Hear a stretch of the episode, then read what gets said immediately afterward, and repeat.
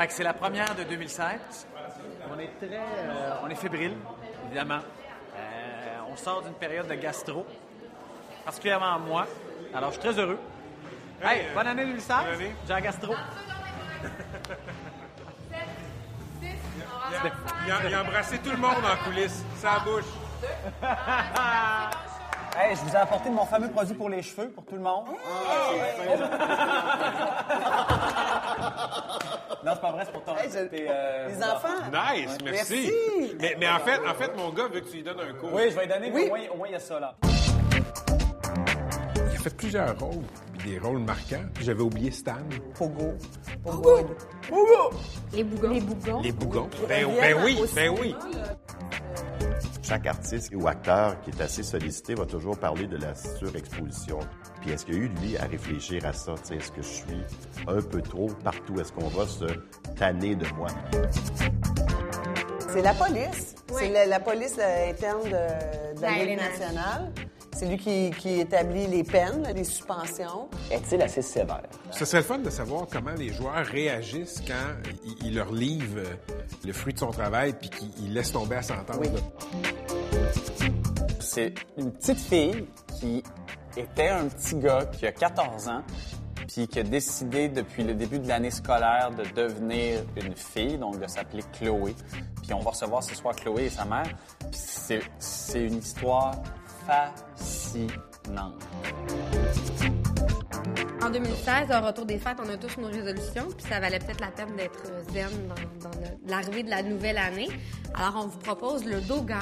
Donc, en fait, c'est du yoga avec notre chien. Ah ben... Ouais, puis... euh, Font-tu du yoga chaud? Doga show! Ça s'appelle du, ça s'appelle du hot doga.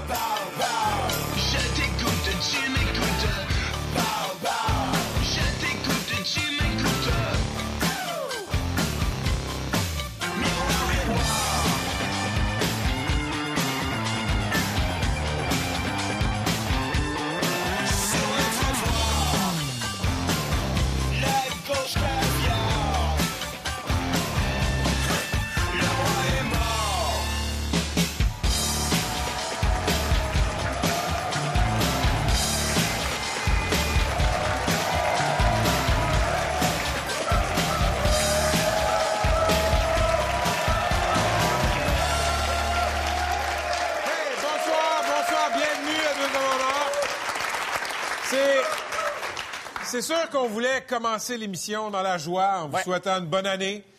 Il y a une grosse nouvelle euh, triste qui est venue chambouler nos plans. Et je sais pas comment on fait pour, euh, pour enregistrer le show, même je je Non, je ben, le Québec au complet, en fait. hein. Écoute, Marie-Mé et Fred Saint-Gelais se séparent. Non, mais c'est tout le Québec qui est en émoi et c'est dans des moments comme ça qu'on se demande où est Denis Coderre avec sa pépine pour régler le problème. Il est où? Bon, mais bonne année quand même, tout le monde. Hein? Ouais. 2016 commence en battant plusieurs records. Le Bye Bye a battu son record de code d'écoute. Plus de 3 millions de Québécois l'ont regardé. Oui, oui, ouais. bravo.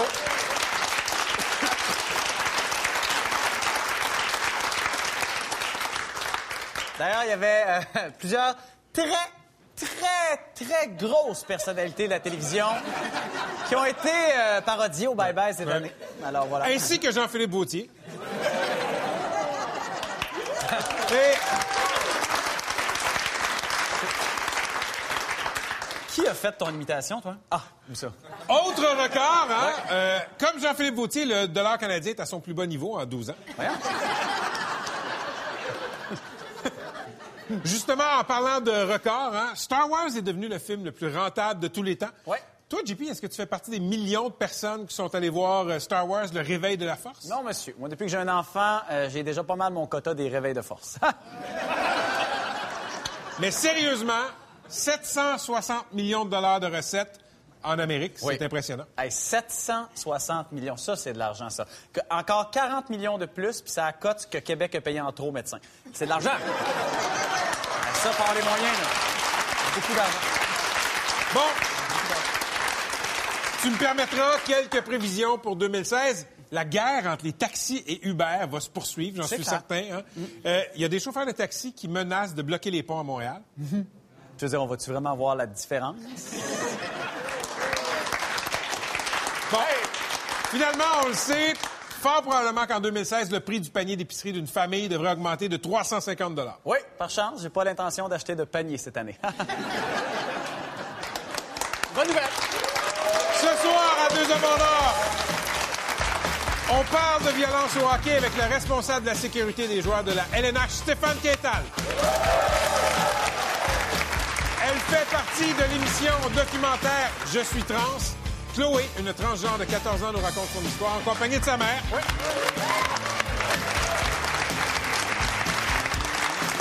Vous avez toujours rêvé de faire du yoga avec votre chien? C'est pas grave, on va en parler pareil. Gabi lui parler de Doga.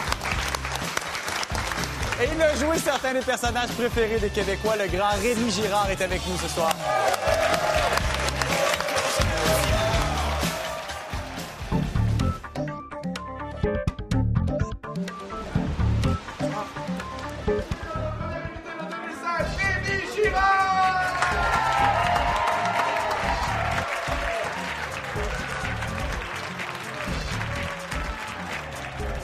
Girard, je vais vous présenter notre électro, Rémi Girard.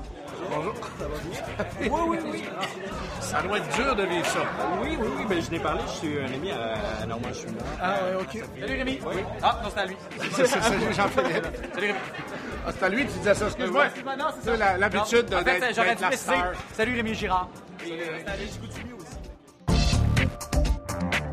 Rémi est aussi porte-parole pour la Société des enfants euh, handicapés du Québec. Fait que, tu sais, c'est quoi ces conseils aux parents qui, qui- qui accueillent cette nouvelle-là, là, donc qui Ah, vivent bon, ce choc-là? Tu sais, c'est super intéressant parce que, bon, Flaherty, dans le temps, euh, l'avait contacté, le ministre des Finances, l'avait contacté pour qu'il participe au développement là, du régime d'épargne invalidité pour les parents qui ont un enfant handicapé. Ça, ça, c'est un, filon euh, intéressant. Je t'écoute, tu m'écoutes.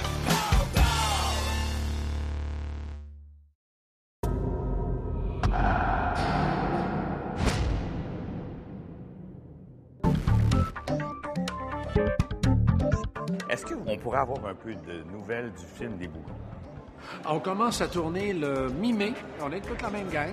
On a un scénario en, or, écrit par euh, Jean-François Mercier, euh, François Havard et Louis Morissette qui s'est joint à, à l'équipe. Papa Bougon se lance en politique, alors ça devrait, ça devrait barder les chaumières.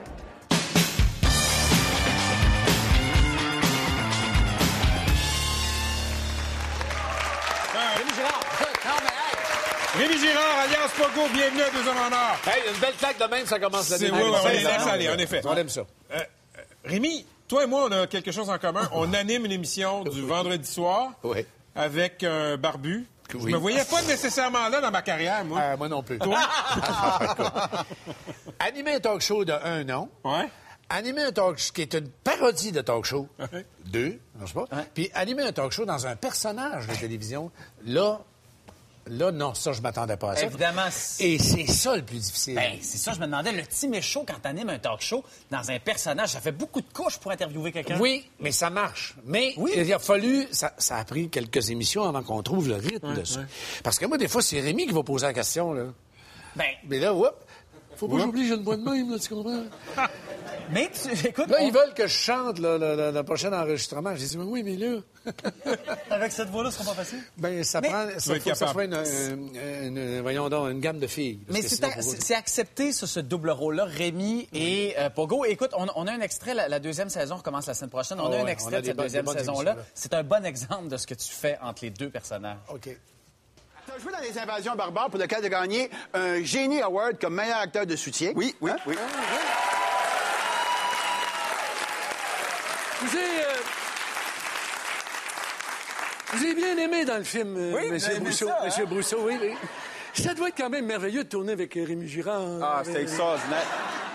C'est un être plus grand que nature, je dirais. Euh, euh, moi, Un j'ai- espèce de Depardieu. C'est un peu un Depardieu, mais... Plus un deux par deux, moi, j'ai. Oui, mais-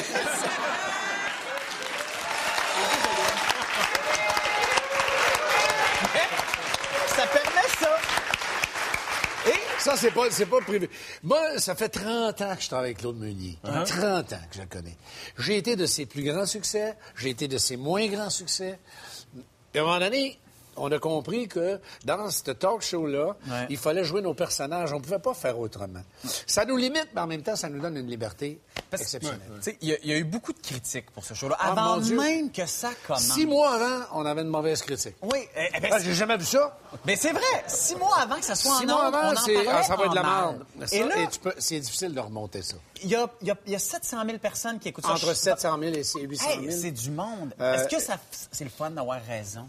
Ben, c'est-à-dire que c'est le public qui a raison, finalement. Oui, hein? mais quand C'est même, ça. vous êtes Et, pas trompé. puis même cette année, on est à une meilleure heure d'écoute. On, on passe à 8 heures le vendredi au lieu de 7 heures. En autant que ce soit pas 9 heures. Non, non, non. C'est la seule dent, mais je... Juste qu'on se protège. Non, ça a été, ça a été. Et puis nous autres, ça nous a pris aussi un certain temps à trouver cette mécanique-là. Rémi, t'as déjà dit de Denis Arcand que quand il a commencé à te faire tourner dans ses films, il fallait vraiment qu'il soit motivé pour voir Ah oui. quelque chose en toi parce que tu trouvais qu'il n'y avait pas grand-chose à voir. Moi, euh, De quel film tu parlais? où Je parle du déclin de l'Empire américain? Ben non, Ouais. oui. Parce que moi, euh, attention, je me, je me regarde pas souvent. euh, Quand je vois Quand mes films, fait, tu regardes je le vois une fois, Ouais. le soir de la première. Je vais pas regarder mes films comme ça. À la télévision, je vais voir un ou deux épisodes, mais je me regarde pas tout le temps. J'aime pas ça me regarder. Et quand il a fêté les 25 ans du déclin, il y a, Ouais. il y a- il y a deux ou trois Il y a ans, pas longtemps, hein? euh, je me regardais puis je trouvais ah non ben ça j'aurais pas dû euh, jouer ça comme ça j'aurais pas dû faire ça comme ça et, euh, et- je trouvais que, que je me trouvais des défauts je me trouvais là-dedans Mais j'ai dit il a fallu qu'il ait vraiment confiance en moi pour dire euh, et pourtant euh, les gens voient pas ça moi je vois ça comme acteur Mais qu'est-ce que tu Moi, je- vois, justement? Qu'est-ce que tu décris comme... Comment tu décrirais ça, cette je l'aurais joué plus sérieusement comme j'ai fait pour le deuxième Ouais. ouais Mais, mais, mais c'est Mais pas c'est un personnage normal. comme ça, c'est un personnage qui était hilar tout le temps. Ouais. oui. Mais j'aurais dit, ah, peut-être j'aurais dû le faire autrement. Mais ça, c'est dans ma tête, là, tu sais. c'est dans ma tête. Parce que euh, ça a été. Moi, ça a été le Parce que lancement. même là, ça a été un, un rôle marquant pour toi. Ben, c'était le lancement de ma carrière. Euh, non, non, il voulait pas, moi. Moi, le, le rôle avait été écrit pour moi, mais les, les producteurs voulaient pas. Ils ont dit, non, ça prend quelqu'un de connu. C'est Arcand qui a insisté. Il dit, tu vas passer une audition. Ah! Je dis, ah ouais. Oh, ouais? Ah ouais, tu l'orgueil, que tu as écrit ça pour moi. Non, non, tu vas passer une audition. Ils ne veulent pas, là. Ils ne veulent pas. Fait que j'ai dit, oui, je vais passer ça. Et c'était la scène quand il parle de sa femme qui, qui était prise puis qui allait voir son, son, son professeur de yoga, je pense, là, puis que, qui était obligé de pousser le char. Tu sais, la grande scène, le grand plan séquence où les gars préparent le repas. Fait que moi, j'arrive à l'audition, à l'ONF, je me souviendrai toute ma vie. Puis il dit, Denis, t'es-tu prêt? Denis, il n'a pas la langue dans sa poche. Hein? J'ai dit, ben ouais. euh, Regarde, là, c'est une audition. Là, hey! Ils te veulent pas, là. Il n'a pas le rôle, là. Arrête de niaiser. Clenche, mon gars. Clenche, puis d'aplomb parce que tu l'as pas. Oh boy! Les deux genoux m'ont plié. Je me souviens pas ce que j'ai fait à l'audition, mais le lendemain, je l'avais. Bon, ben, c'est ça qui est important. Santé. Mais il y a des moments comme ça charnières. Il y a des moments comme ça, oui, ça a été charnière parce qu'en général, les acteurs, on est connus par la télévision. Tu t'es beaucoup impliqué au sein de la Société des enfants, enfants handicapés handicapés du Québec, oui. Ton fils est handicapé. C'est un, c'est un extraterrestre. C'est un extraterrestre. Qu'est-ce que tu veux dire par là? Alors, je dis souvent à la blague, euh, papa, il, sait bien que tu viens d'une autre planète. le seul problème, c'est de savoir quelle planète que c'est, Simonac, sinon, ça va- ça aidera. Est-ce que tu t'es senti une responsabilité de prendre la parole publiquement là-dessus, ponctuellement? Parce que toi, comme personnalité connue, tu as des tribunes et c'est pas le cas de parents qui ont Oui, des enfants. moi, j'ai embarqué là-dedans. D'abord, pour un peu rendre euh, ce que les soins que j'avais reçus pour mon fils, tout ça, parce que c'était, je trouvais ça extraordinaire. Deuxièmement, je savais pas si ça avait une importance ou pas, mais je me rappelle Ça souvent. en a une. Oui, je me rappelle, moi, c'est les, c'est les gens qui me disaient... Moi, j'ai passé les deux premières années de mon fils avec, avec lui à l'hôpital, sais, pour toutes sortes de faire, pour toutes sortes de raisons. Et les gens me parlaient, puis ils disaient... Vous, M. Girard, vous, vous parlez. Nous autres, on ne peut pas parler. Mais vous, vous parlez. Ils n'ont pas le temps de parler, Ils n'ont pas le temps, ils ne peuvent pas non plus. Et euh, non, non, ils n'ont pas le temps. Non, pas le temps, pas Pas le temps, pas tout, là. Et euh, je me suis rendu compte que oui, effectivement, ça, ça donnait quelque chose de, de- de parler pour eux autres. Et de parler pour moi aussi, tu sais. euh, C'est une, une forme de thérapie aussi, parce que ça m'aide aussi, moi, d'évacuer euh, Ouais, ouais. Les, les- les responsabilités. que ça- Dire les choses. Mais justement, Rémi, en- les parents d'enfants handicapés, qui ont, on le disait, là, ils n'ont pas le temps de manifester, ils n'ont pas le temps de parler, ils n'ont pas le temps euh, de, de- de faire valoir leurs points euh, face au public. Ils ont besoin de quoi, ces parents-là? Euh, ils ont besoin de répit, souvent. Euh, parce que c'est. euh, moi, je peux payer des gardiennes. J'ai Ouais. l'avantage de pouvoir. Je ne sais pas si je vais pouvoir le faire toute ma vie, là. Mais c'est sûr que le gros problème, c'est après, les parents, c'est leur plus grosse angoisse. Quand les parents vont Quand je serai plus là, qu'est-ce qui va arriver? C'est pour ça que j'ai été nommé à un moment donné sur une commission d'études du gouvernement fédéral.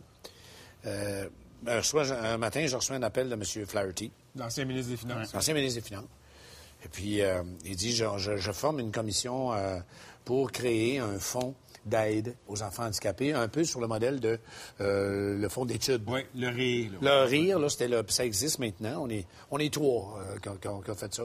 Le rire, c'est le fonds de, de- d'indemnisation pour les enfants handicapés, enfin. Ça, c'est pour assurer des services après Assurer le décès des après. parents. Ouais. OK, OK. Pourquoi? Parce que lui, il avait une sœur handicapée. À un moment donné, C'est ça que ça prend. Ouais, ça prend une Puis, il y a- il y a- à un moment donné, quand ses parents sont morts, ils ont dit Qu'est-ce qui arrive avec ma sœur Là, il s'est posé la question. Et on a, on a, fait, on a, on a fait ces choses-là. Mais avec, le temps, ça m'a, ça m'a donné un peu une- aussi une image de, de- de ce qu'est la réalité des parents. Pas juste des enfants handicapés, des enfants malades, des enfants. euh, Vous savez, la naissance d'un enfant, c'est, c'est la plus belle chose au monde. Ça peut être le cauchemar le plus épouvantable. Juste aller voir les soins intensifs au Montreal Children's Hospital. Il y a 48 lits. Des fois, c'est pas drôle. Puis j'ai toujours vu les parents, là, puis les bercer, puis les prendre. Je dis, tu lâcheras pas mon tabarnak. J'ai toujours vu ça, moi. J'ai vu des enfants abandonnés aussi. cette Qui- tribune-là, qui, ça- qui- restent là. Fait que c'est... c'est- sûr que ça change la vie. Ça change la vie, la façon dont tu vois les choses. Quand je regarde mon fils aujourd'hui, il a 18 ans, Simonac. Il est aussi grand que moi. je me souviens dans une entrevue, quelqu'un m'avait demandé Il est comment grand, euh, votre fils Je ne sais pas, je l'ai jamais vu de bout. Mais t'es capable de garder de l'humour là-dedans. C'est ça qui m'a sauvé. C'est l'humour. Puis comme j'ai dit souvent, Hey, mon homme, il en reste là-dedans, hein? Là, il fait Il en reste là-dedans. On n'a pas tout perdu. Tout est beau. Merci, Rémi. Merci d'aller nous voir. C'est important. Merci d'en avoir parlé. On écoute Merci. 30 vies. Santé, On écoute. Santé. Merci, Rémi. L'histoire de Chloé. C'est le lendemain de Noël, elle avait demandé du maquillage à sa mère à 12 ans comme cadeau de Noël. Sa mère lui en a offert. Le lendemain, il maquillait sa mère. C'était un garçon à ce moment-là. Puis il a dit Maman, je pense que je suis une fille. Je suis pas dans le bon corps. Je t'écoute, tu m'écoutes. Je t'écoute, tu m'écoutes.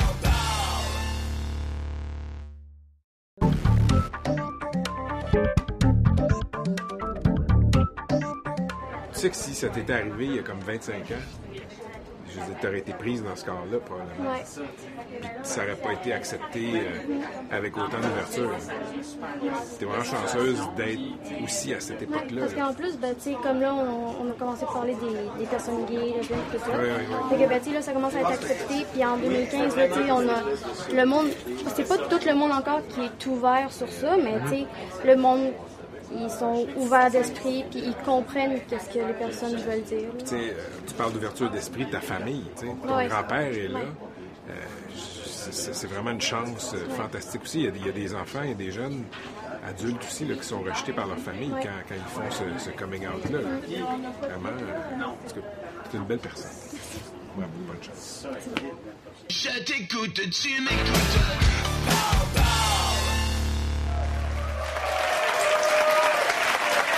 Pow. Tu as 14 ans, tu es transgenre et tu fais partie d'un documentaire euh, diffusé à Moi et compagnie qui s'appelle euh, Je suis trans. Tu viens nous voir avec ta mère Geneviève. Merci beaucoup d'être ici. J'ai regardé les deux premiers épisodes.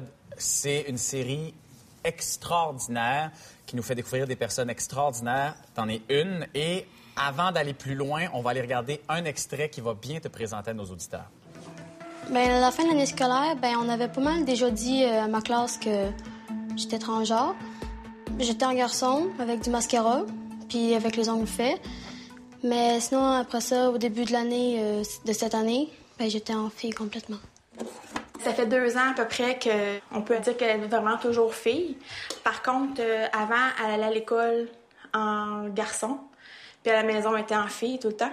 En juin cette année, quand l'école a fini, là, c'est vraiment là qu'on a décidé de faire vraiment la transition.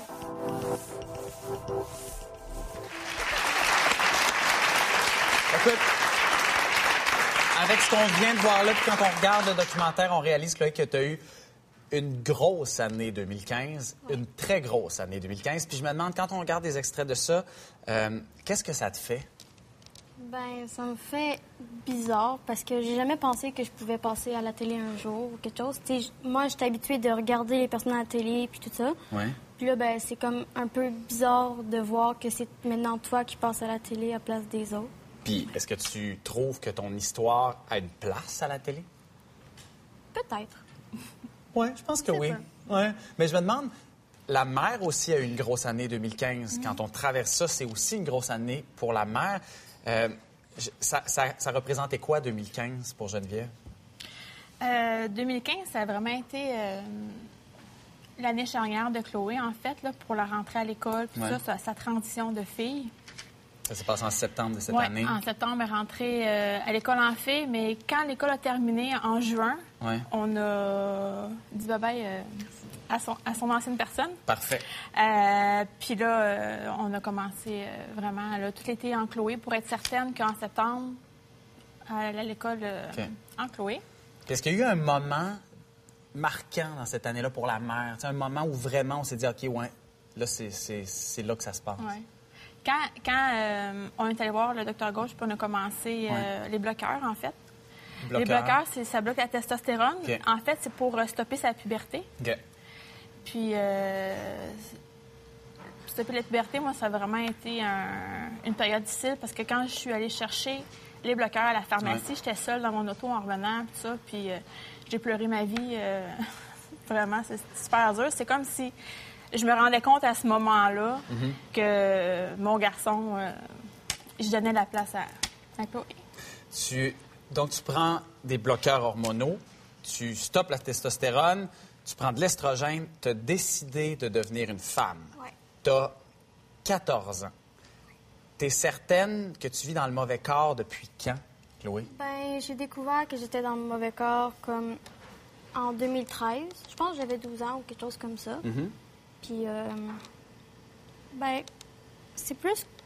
On, on le découvre pas. C'est plus comme un instinct que tu sais que t'es pas la bonne personne. Ou ben comme, je sais pas si c'est parce que j'étais tannée d'avoir une vie comme ça non plus, mais c'est aussi peut-être juste pour aventurer, mais en même temps, c'était la réalité. Je Ouais. sais pas si je comprends, mais... Mais oui, en fait, c'est que, tu sais, c'est c'est que c'est une grosse décision. Tu sais, quand je- je- j'essayais de me remettre à ton âge, quand j'avais 14 ans, tu sais, les grosses décisions, puis je suis pas sûr que c'est une blague, là, mais mes grosses décisions, c'était mes choix de cours. C'était, tu sais, c'était pas... Euh, puis je trouve ça extraordinaire parce que ce que tu fais, ça prend une maturité que je pense même pas pouvoir avoir un jour. Et je trouve qu'une décision comme ça, je me demande avec des décisions comme ça, si tu peux juste être encore une simple adolescente. Ça se fait-tu? Ben ouais, parce que, je- ben, le fond, j'ai encore l'âge d'une adolescente. Ouais. Mais aussi, ben, parce que, ben, j'essaie de le vivre comme toutes les autres personnes, ben, comme toutes les autres filles peuvent Ouais. vivre leur puberté ou leur adolescence, là. Puis Sauf sans semaine. Ben, ben, je me demande, puis pour la mère, est-ce que est-ce qu'on voit encore son enfant comme une adolescente Oui. après, après tout ça, tu sais? Oui, parce que ça change pas euh, le mode de vie d'adolescente. Elle a une sœur qui est plus vieille, puis elle est adolescente, puis c'est... Elle a ses amis, elle passe son temps sur son iPad quand elle est ado. euh, c'est- elle est sur Facebook. euh, je veux dire, euh, c'est ça, elle a ses amis de filles. Elle vit vraiment une adolescence euh, normale. Ouais. De filles. De filles. Excepté, comme qu'elle dit, qu'elle n'a pas de période. Mais le reste, la puberté féminine, Ouais. tout ce qu'une fille a comme puberté, c'est ce qu'elle a aussi. Donc, euh, les changements hormonaux, euh, les hauts, les bas, euh, tout là, c'est- c'est c'est pareil comme, euh, comme n'importe qui. Puis je, je me demande de quelle façon elle a fait son coming out, Chloé? À quel moment elle a vraiment dit c'est ça qui se passe? Paf! Euh, grosso modo, c'est sûr que euh, à Noël, elle nous avait demandé du maquillage Ouais. comme, euh, comme cadeau parce Mhm. qu'elle voulait être maquilleur, en fait. Ouais. Puis on lui a donné. Puis à ce moment-là, euh, elle était super contente. C'était le plus beau cadeau de sa vie. Le lendemain matin, elle m'a maquillée. Ouais. Parce que je peux pas dire non parce qu'elle va faire du maquillage, naturellement. Puis c'est à ce moment-là que, qu'elle m'a dit que- qu'elle n'était pas dans le bon corps. Puis ça, c'est la première étape, c'est à Ouais. sa mère. Ouais. Puis Puis- au reste de la famille. Au reste de la famille, c'était le 31, jan- le 31 décembre de la même année, en fait. On allait chez mon frère pour, euh, pour souper. Puis j'avais dit à tout le monde bon, que Chloé elle m'avait dit qu'elle était pas dans le bon corps et tout ça. Puis euh, vers 11h30, on l'a perdu de vue. Puis euh, à 11h45, elle est ressortie, maquillée, talons hauts, tout arrangé, mais Ouais. vraiment. Là. Et quand ça a été le décompte, euh, elle a dit Bon, ben, moi, je commence l'année avec moi-même. En beauté. En beauté, oui. À c'est- 12 ans. Est-ce qu'on est fier de son enfance? Ah ouais, c'était c'était quelque chose. C'était très, très, très émotif. Puis je elle a pleuré. Oui, ouais, vraiment. C'est- particulier vivre ça. Tu sais, on peut pas vivre ça euh, Deux fois. deux fois dans une vie. là. Écoute, je... t'as l'air radieuse, Chloé. Vraiment. T'as l'air radieuse et je me demande, avant de devenir Chloé, ta vie, c'était comment? Ben, c'était pas une vie que je souhaite à personne. Non? Parce que c'était vraiment dur. Ben, tu sais, j'avais pas vraiment d'amis, mais j'en avais quand même. Puis, euh, ben, c'était quand même dur parce que je me faisais intimider. Puis, Ouais. tu sais, à un moment donné, déjà arrivé de me faire frapper une fois. Puis, de me faire donner un coup de pied dans le ventre. Puis, ben, c'était, c'était quand même éprouvant comme vie à avoir, là. Puis, ouais, c'était quelque chose. Puis c'est, c'est- maintenant, aujourd'hui, cette décision-là te fait voir la vie de la meilleure façon possible? Ouais. Ouais. Comme, tu sais, là, je chante avec des amis, puis, tu sais, comme, je sais pas, je pouvais, je pensais pas qu'une vie comme en ce moment, ça pouvait exister dans un futur proche, comme. Écoute, euh, Ge- Geneviève, pendant 12 ans, bon, tu as eu un garçon. C'est récent ce qui vient de se passer. Puis je me demande, est-ce qu'on peut passer à autre chose à un moment donné? Est-ce qu'à un moment donné, je, je veux dire, ça va toujours faire partie de l'identité de Chloé? En tant que mère, est-ce que ça va toujours rester ou à un moment donné, ben, c'est ma fille, puis bon, c'est ça. Non, c'est ma fille. On oublie, Ouais. on finit par oublier le garçon euh, dans la vie de tous les jours. C'est surtout quand on voit des photos. Là, ça nous rappelle vraiment euh, Mhm. le avant. Ouais. Les photos, c'est douloureux quand on, peut, Ouais. quand on les regarde. Par contre, euh, en, en général, la vie de tous les jours, c'est vraiment, c'est Chloé, c'est ma fille. Il n'y a, il y a pas d'ambiguïté du tout là, à ce niveau-là. Euh, on en parlait tout à l'heure. On a beaucoup parlé d'intimidation pendant les dernières années euh, au Québec, mais ailleurs. Puis, je veux dire, quand on annonce qu'on change de, de sexe, je l'imagine, est-ce que c'est l'enfer à l'école? Sincèrement, non. Comme, quand on a annoncé à, ben, à mon école que j'étais transgenre, puis que j'étais pas gay, parce que j'avais un ami qui savait échapper, puis blablabla, puis ben, tout le monde pensait que j'étais gay, mais en fait, c'était pas ça. Puis, ben, quand tu annonces que tu es transgenre, ben, toutes les personnes viennent te voir pour te dire qu'ils te supportent, qu'ils sont avec toi. Puis, tu sais, t'as comme plein de nouvelles personnes que tu apprends à connaître parce que maintenant, ils t'acceptent, puis ils comprennent pourquoi tu étais comme ça avant, pourquoi tu étais gossant, puis pourquoi tu cherchais à donner de l'amour à tout le monde ou quelque chose de même. Puis, tu sais, puis ils ont compris que je vivais ça, puis que c'est comme ça que j'allais vivre le reste de ma vie. Fait qu'il n'y avait pas vraiment le choix de m'accepter comme j'étais. Puis, Écoute, euh, aujourd'hui, visiblement, tu es, heureuse. Euh, ta transformation s'est bien passée. Est-ce qu'il reste encore des obstacles à ce que tu veux être, tu sais, à ton, à ton être? ben, euh, ouais, il y a les parties génitales. Évidemment. Ça, euh, je les aime vraiment, vraiment pas. Ben, tu sais, Manu. Puis, mais, ouais. Puis, euh, ben, ouais. C'est pas mal juste ça le seul obstacle que j'ai dans ma vie. Puis ça, ça va des décisions qui vont se prendre éventuellement. Dans quatre ans. Fait que tu as le temps d'y penser. J'ai envie de te, j'ai envie de te demander, c'est bien niaiseux, mais j'ai envie de te demander, qu'est-ce que je te souhaite en 2016? Ben, d'être heureuse. Ben, je te souhaite d'être heureuse, puis écoute, je, je te souhaite la même chose. Puis je me souhaite de rencontrer d'autres personnes comme toi dans ma vie. Merci d'être venu nous voir. On écoute la série Amour et compagnie. Merci. Merci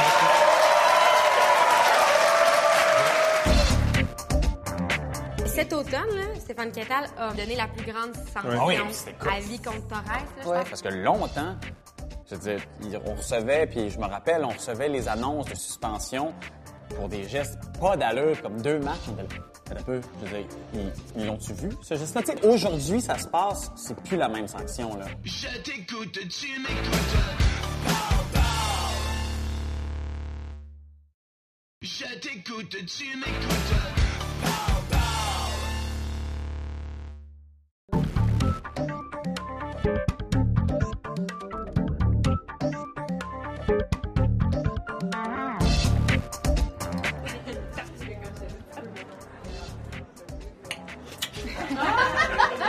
Est-ce que quand il fait du yoga avec toi, Albert, est-ce qu'il a son costume Toutou Lemon? Non. En fait, habituellement, il est tout nu, il n'y a même pas de collier, rien. Il fait du yoga libre. euh, Du yoga tout nu? Du yoga tout nu en, en chien, ouais. Si c'est Albert, c'est correct. Je t'écoute, tu m'écoutes.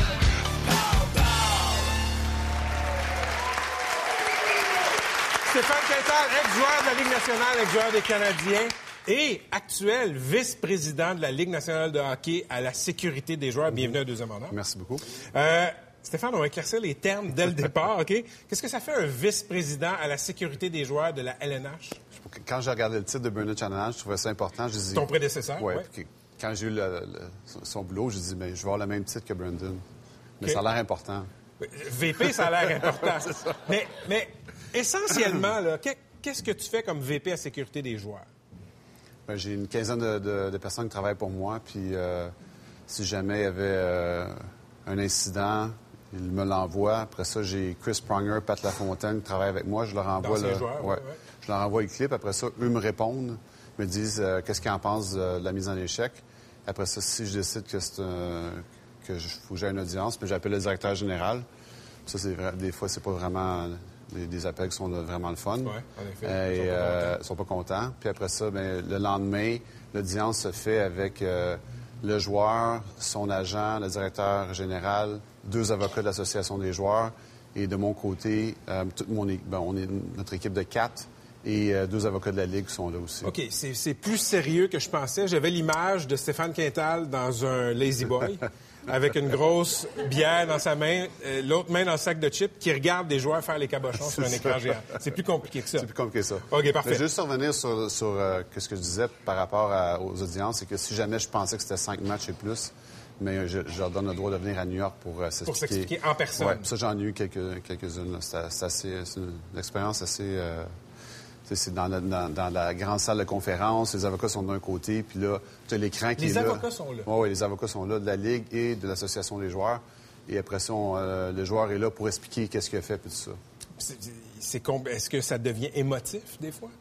Euh, ça dépend. Euh, il y en a eu- John Moore qui avait été, j'avais suspendu contre Dale Lewis à Montréal. Après ça, j'ai suspendu l'année d'après quand il jouait avec les Rangers. C'est arrivé contre, contre Minnesota. Puis là, il était vraiment émotif parce que c'est, c'est, c'est vraiment pas ce genre de joueur-là. C'est pas un joueur Il pleurait quasiment devant moi. Là, fait que c'était. euh, non, ça, puis euh, Sean Thornton, lui, était vraiment fâché. Fait que ça, ça dépend, ça dépend des caractères des joueurs. Euh, la, la- la thématique des commotions cérébrales dans certains sports professionnels comme le football avec Ouais. la, la NFL, la LNH au hockey, est devenue incontournable maintenant. La NFL a été poursuivie pour la façon dont des joueurs euh, ont, été traités médicalement pour leur commotion cérébrale. La NNH fait, face à des poursuites semblables. Est-ce que l'existence de ces poursuites-là, ça a été une bonne chose, dans le fond, pour mettre sur la place publique le problème des commotions cérébrales? Mais je pense que c'est une combinaison du fait que les, recherches. euh, sais, avant, on ne savait pas c'était quoi. Hmm. Je me rappelle, quand j'ai commencé ma carrière en 88-89 à Boston, j'en ai eu sûrement 8 à 10 commotions cérébrales dans ma carrière de 17 8 à ans. 10? De 17 ans, mais je, je me rappelle, au début, on savait pas, on, donnaient des Tylenol puis des C'est aspirines, puis c'est tout, parce que dans ce temps-là, il n'y avait pas de protocole, rien. C'était en 97 qu'on a commencé le protocole, mais avant 97, que, tu tu peux pas blâmer les médecins ou, on n'était pas, on n'était pas rendu dans la science non plus. Euh, moi, j'ai jamais été témoin d'un médecin qui a renvoyé un joueur sur la patinoire quand il n'était pas prêt, euh, même après 80 à 97. Fait que j'ai pas été témoin de ça. Fait que j'ai un peu la, la- la difficulté à comprendre. Puis je prends ça un peu personnel parce que présentement, je fais beaucoup, beaucoup de prévention. Puis, tu sais, quand un joueur est blessé, tu sais, les gens les gens comprennent pas que le seul, la seule personne qui se bat pour le joueur blessé quand il y a une mise en échec illégale, c'est moi. Hmm. Fait que quand, quand je vois tout ça, qu'est-ce qui se dit présentement, je prends ça un peu personnel parce que, tu sais, je me bats pour ces gars-là. Puis moi, j'ai jamais été témoin de ça. Je suis fasciné par la question des bagarres au hockey. Quand, quand j'étais petit, ça, se- tu regardais la Ligue nationale, ça se battait tout le temps. Il y en a beaucoup moins aujourd'hui, mais il y en a, il y en a encore. Euh, moi, je- philosophiquement, je compte ça. Mais j'ai été surpris. L'Association des joueurs a fait un sondage en 2012 et 98% des joueurs de la Ligue nationale sont contre la fin des bagarres. Pourquoi les joueurs sont attachés aux bagarres? Je pense que les joueurs ils veulent que ça reste là euh, en cas de, si jamais, euh, en dernier recours, un peu. Qu'est-ce que tu veux dire? Bien, un peu pour se faire la police eux-mêmes sur la patinoire. OK. Parce que c'est là, les bagarres, ça peut être utilisé, mais de, de moins en moins c'est utilisé. Puis si je regarde les joueurs présentement se battre avec des visières, là, je- Ça, ça fait un peu mal. Moi, j'avais mal aux mains quand je, je me battais quand- quand- juste avec des casques, là, que j'imagine avec des visières. Là. Mais c'est un peu, euh, tu sais, je, je veux pas paraître un peu euh, non plus euh, hypocrite parce que j'ai fait, j'ai fait souvent dans ma Oui, carrière. je, je me rappelle de t'avoir vu te battre. Oui, oui, oui, oui. C'est, tu sais, je dirais pas ici que, mais tu sais, il y en a moins- il y en a quasiment plus de bagarres, c'est même plus. Puis probablement les, les joueurs qui font ça, ce travail-là, ils peuvent plus jouer maintenant dans la ligue de 2015-2016. Parce qu'ils sont pas assez vite. Ils sont, sont pas assez rapides, non. Ce, ce type de joueur-là, ça n'existe plus. Puis moi, moi, honnêtement, j'ai été chanceux de jouer dans ces années-là parce qu'en tant que Mais voyons, ça se battait bien plus. non, non, non. Ouais, non, dans le sens de mon type de défenseur. C'est un défenseur euh, physique un peu plus lent, mais présentement, il n'y en a quasiment plus de ces défenseurs-là. j'ai- joué dans, un- dans un, dans un bon temps. là. Quand tu regardes ton style de jeu, ce que tu as fait, euh, est-ce que Stéphane Quintal, le préfet de discipline, aurait souvent suspendu Stéphane Quintal, le joueur? Non, je pense pas. Je n'étais pas un joueur qui, euh, euh, qui était sur la limite, là, non. J'étais assez... si j'avais à me battre, je me battais, mais c'était toujours propre. Je te crois.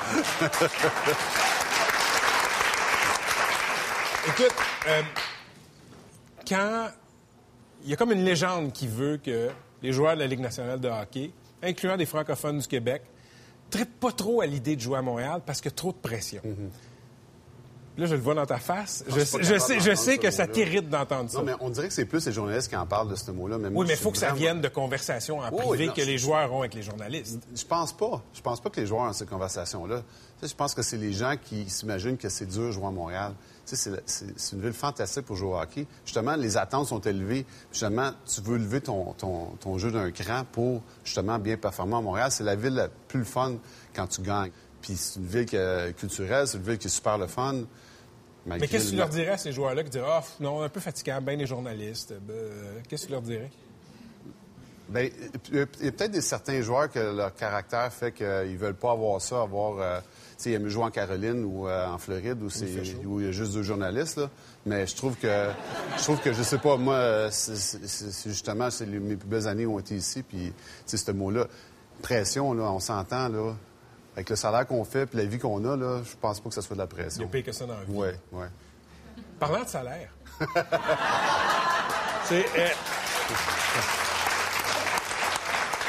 Tu as dit que ton style de jeu aurait fait qu'aujourd'hui, tu aurais été trop lent. Mais, mais, si je compare ton salaire à l'époque où tu jouais à celui de Guy Lafleur, 20 ans avant, 30 ans avant, Ouais. tu as, commencé dans les bonnes années. Oui, oui, je commence des bonnes années, oui. VP de la Ligue nationale, c'est plus payant que défenseur du Canadien de Ben, je peux juste dire que j'aurais jamais pensé faire le salaire que je fais là après avoir euh, terminé ma, ma carrière OK. de joueur de hockey. Fait que c'est pas... T'es, pas exploité, là. Hein? T'es pas exploité, là. Non, un- non, j'utiliserai pas le mot pression non plus. OK. T'as, quand même un peu de pression. J'en ai de la pression, oui, mais c'est. tu Je, prends la bonne décision. Je pense que je suis en train de me faire plus une carapace.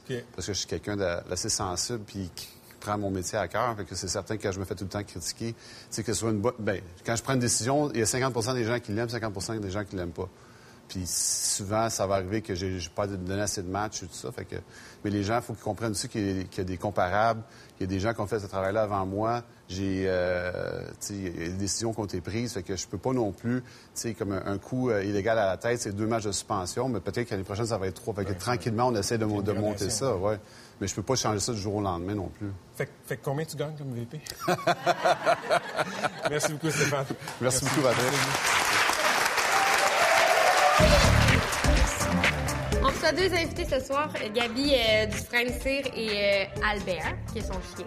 Elle, c'est une fille qui, qui- qui- qui est spécialiste en comportement animal, tout ça. Fait C'est avec le clicker, euh, dans le fond, qu'elle Ouais, ouais. entraîne les chiens. Puis, elle leur montre des positions avec leur maître de yoga. En fait, il y a Ok. un 20 minutes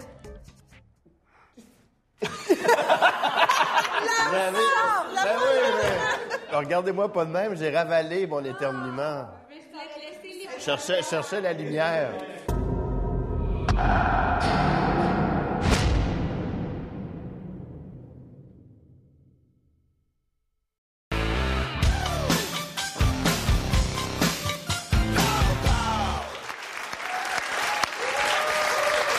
Gabi Dufresne-Cyr, bienvenue à Deux Hommes en Or. Euh, Gabi, vous êtes spécialiste en comportement animal et depuis cinq ans, vous êtes euh, professeur de doga. C'est quoi du doga? Du doga, c'est la contraction entre yoga et chien, en anglais Dog. dog. Euh, donc, on fait du yoga euh, avec notre chien. Ben oui. Et c'est, ça semble très clair Parfaitement comme normal. Ben oui. mais- Et j'ai peut-être manqué un bout, euh, mais euh, nos chiens sont stressés euh, au point de se mettre au yoga? Depuis quand exactement? Non, mais j'ai peut-être. J'ai, j'ai pas suivi. euh, J'étais en vacances pendant deux semaines. OK. Et- Euh, ben, en fait, oui, les chiens sont hyper stressés. On a un environnement qui est, qui est difficile pour eux. Ouais. Euh, mais outre le doga pour le chien, le stress vient beaucoup de l'humain. Ah. Donc, l'humain qui transfère sur le chien. On est lourd, lourd, et- lourd. on est très lourd. Alors, euh, on essaye de- de- d'améliorer, de, rendre agréable, de déstresser l'humain pour ensuite déstresser, Déstresser le chien. qui vient avec. Bon, j'ai jamais fait de yoga comme tel, mais l'idée que je me fais d'une salle de yoga, c'est que c'est assez zen. Oui. Tout le monde arrive avec son tapis, puis ses euh, pantalons collants, etc. Euh, mais quand tu amènes un chien dans l'équation, il me semble que la première fois, ça doit tous s'en sentir les fesses, puis ça doit être... euh, ça, doit, ça doit essayer de se mordre les oreilles, puis tout, ça doit pas être zen pantoute. Là, on parle des chiens ou des humains? Ah, ben là. Je vais préciser, je vais préciser, les chiens. Ça nous regarde pas. Non, mais sérieusement, les premières fois, ça peut pas être zen, une séance de doga? Non, le premier cours, en fait, les gens vont arriver plus tôt. On laisse les chiens euh, s'acclimater, se dire bonjour et tout ça. En fait, on laisse Ren- les chiens être des chiens. Être des chiens, se dire bonjour et, euh, oui, se sentir euh, le trou de pète. Et... Bon. J'ai jamais fait de yoga. OK. Je peux comprendre que les gens aiment faire du yoga. Oui. Pourquoi faire du yoga avec son chien? Ben, parce que la majorité des activités de chiens, c'est des sports extrêmement exigeants. Ouais. Donc, on va courir, on fait du ski et tout ça. Les sortir, faire des activités avec son chien pour monsieur, madame, tout le monde, c'était, euh, c'était pas vraiment accessible. Ouais. Alors, mon but, c'était d'offrir quelque chose qui va combler la, la sortie avec le propriétaire, euh, de, de rendre ça agréable, d'avoir du plaisir, puis que ça soit accessible à tout le monde. Donc, peu importe euh, l'humain. Ma, ma- ma face dit que je suis un peu sceptique. hein? Oui. OK, parfait. Mais, mais euh, Gabi, dites-moi, là, vous avez Albert, vous avez un tapis de yoga. Oui. Assez parlé de doga. Faisons du doga. Faisons du doga. allons-y. Ouais. OK. Je suis bien, bien euh, curieux. On le détache parce qu'on a besoin de. Donc, c'est un chien, c'est un environnement Salut, pas trop trop commun. On fait pas souvent du yoga devant la télé. On va voir qu'est-ce qu'il y a. Ah ben, viens. Oui. Mais c'est. c'est le petit monsieur à la caméra. J'ai. C'est mon chien. Alors, reste, reste, reste, reste. Non, on recommence.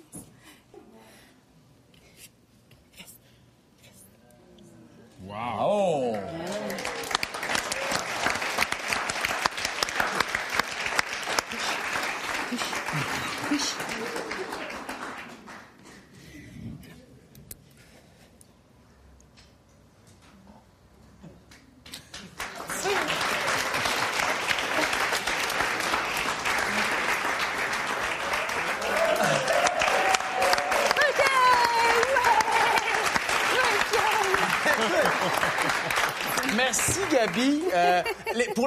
Merci, Albert. Excuse-moi, j'ai pas dit... un Merci, petit, Albert, euh, merci. un petit Ouais, un biscuit, un Oui, biscuit. un biscuit, c'est bien important. Après le yoga, un biscuit, hein? Merci, Albert. C'est dur Merci d'être beaucoup. zen. Merci, Gabi. Merci, Euh, Gabi. Écoute, si on veut avoir plus d'informations, Ah on va ouais? sur le site docshop.com. Oui. Merci d'être venu nous voir. Merci encore une fois, Albert. On se revoit la semaine prochaine. Quant à nous, c'est la fin. Comment? Ah oui, ah oui. euh, Euh, on se voit la semaine prochaine. On se voit Mélanie Jolie, Sophie Laurent. Mais là, je vais essayer. Là, je vais essayer. Long.